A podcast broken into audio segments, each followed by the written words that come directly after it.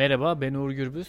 İkinci sezonun 9. bölümüyle karşınızdayım. Bu bölümde Seneca'nın Mutlu Yaşam üzerine adlı eserini ele alacağız. Felsefesini erdem ve basit bir hayat inancı üzerine kuran Stoacı filozof Seneca, insanın temel amacının mutluluk olduğuna inanmaktadır. Bunun için ise dünyanın doğru bir şekilde anlaşılması ve çoğunluğun dediğini kabul etmekten ziyade aklın temel alınması gerektiğine dikkat çeker.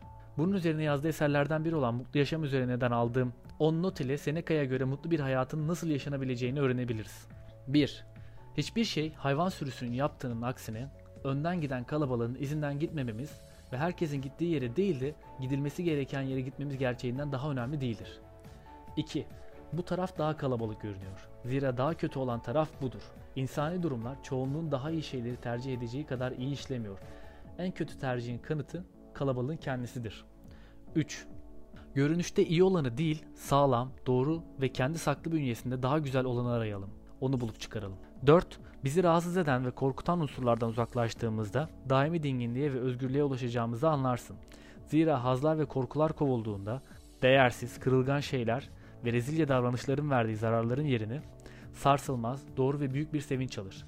Böylece ruhun huzuru, uyumu ve azameti uysallıkla buluşur. Zira her vahşilik güçsüzlükten doğar. 5. En yüce iyi şansın getirdiği şeyleri ciddiye almayan bir zihindir ve sadece erdemle mutlu olur. Veya insanlarla ilişkilerinde nezaket ve dikkat gösterirken yenilmemek, tecrübeyle bilgeleşmek, eylemde serin kanlı olmak zihnin kabiliyetidir. 6. İnsan hazda üstün geldiği gün acıya da üstün gelecektir. 7. O halde bu durumda hazın en rezil yaşama daldığına, buna karşılık erdemi kötü yaşama izin vermediğine dikkat et. İnsanlar hazdan dolayı zavallı duruma düşmez. Aksine hazdan dolayı öyle olurlar. Haz erdeme karışmazsa bu olmaz. Bu yüzden erdem çoğun hazdan yoksundur. Ona asla ihtiyaç duymaz. 8. İnsanın hazları ne kadar çok ve büyükse o insan bir o kadar küçüktür ve daha çok sayıda insanın kölesidir. 9. Zenginliğin bende nasıl bir yeri olduğunu mu öğrenmek istiyorsun? Zenginlik gittiğinde benden kendisi dışında hiçbir şey götürmez.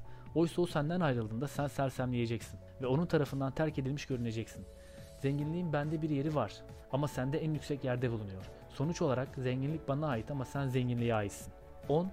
Doğayı lider kabul etmeliyiz. Akıl ona değer verir, ona fikrini sorar. Dolayısıyla mutlu yaşamak ile doğaya uygun yaşamak aynı şeydir. Tüm bunları dile getirirken aynı zamanda kendiyle çelişen bir hayat süren Seneca, kendisine gelen eleştirilere şu cevabı verir. Ben de kendimden değil, erdemden bahsediyorum. Kusurlarla ama özellikle de kendi kusurlarımla mücadele ediyorum. Sonuç olarak bu notlara baktığımızda günümüzde karşılaştığımız durumların 2000 yıl önce Seneca tarafından ele alındığını görebiliriz. Hatta duygusal zeka yönetimi, yankı odası, minimalizm ve doğanın üstünlüğü gibi günümüz terimlerini dolaylı yoldan Seneca'nın öğretilerinde rastlamak mümkündür. Evet bu bölümün de sonuna geldik. Bir sonraki bölümde Seneca'nın Yaşamı Kısalığı üzerine adlı eserini ele alacağız. Kendinize iyi bakın. modernbilgelik.com sitesini ziyaret etmeyi unutmayın. Görüşmek üzere. Bay bay.